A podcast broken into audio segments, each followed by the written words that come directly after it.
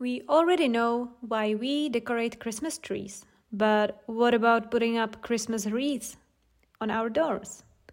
What's up with that? Listen and you'll know. It is almost Christmas, but you can practice English. No worries, let me help you with my life and add a funny stories. The podcast special event edition. Hi, and welcome to the Advent edition of my podcast, My Life and Other Funny Stories. In this edition, I bring you a new short Christmas themed episode every day of December until Christmas. If you want to read the transcript of this episode, click the link in the description. Today, we will answer the question of why we put up Christmas wreaths. So, let's get into that.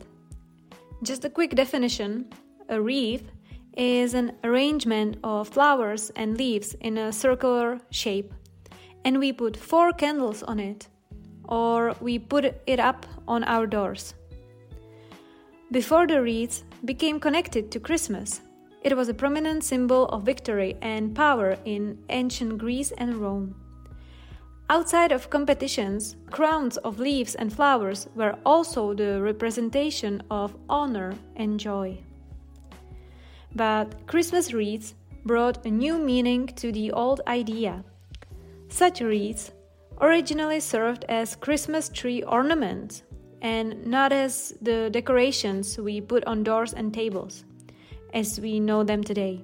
They were formed into a wheel like shape, partly for convenience, because it was simple to hang a circle onto the branch of a tree but the shape was also significant as a representation of God's perfection. It symbolized eternity as the shape has no end.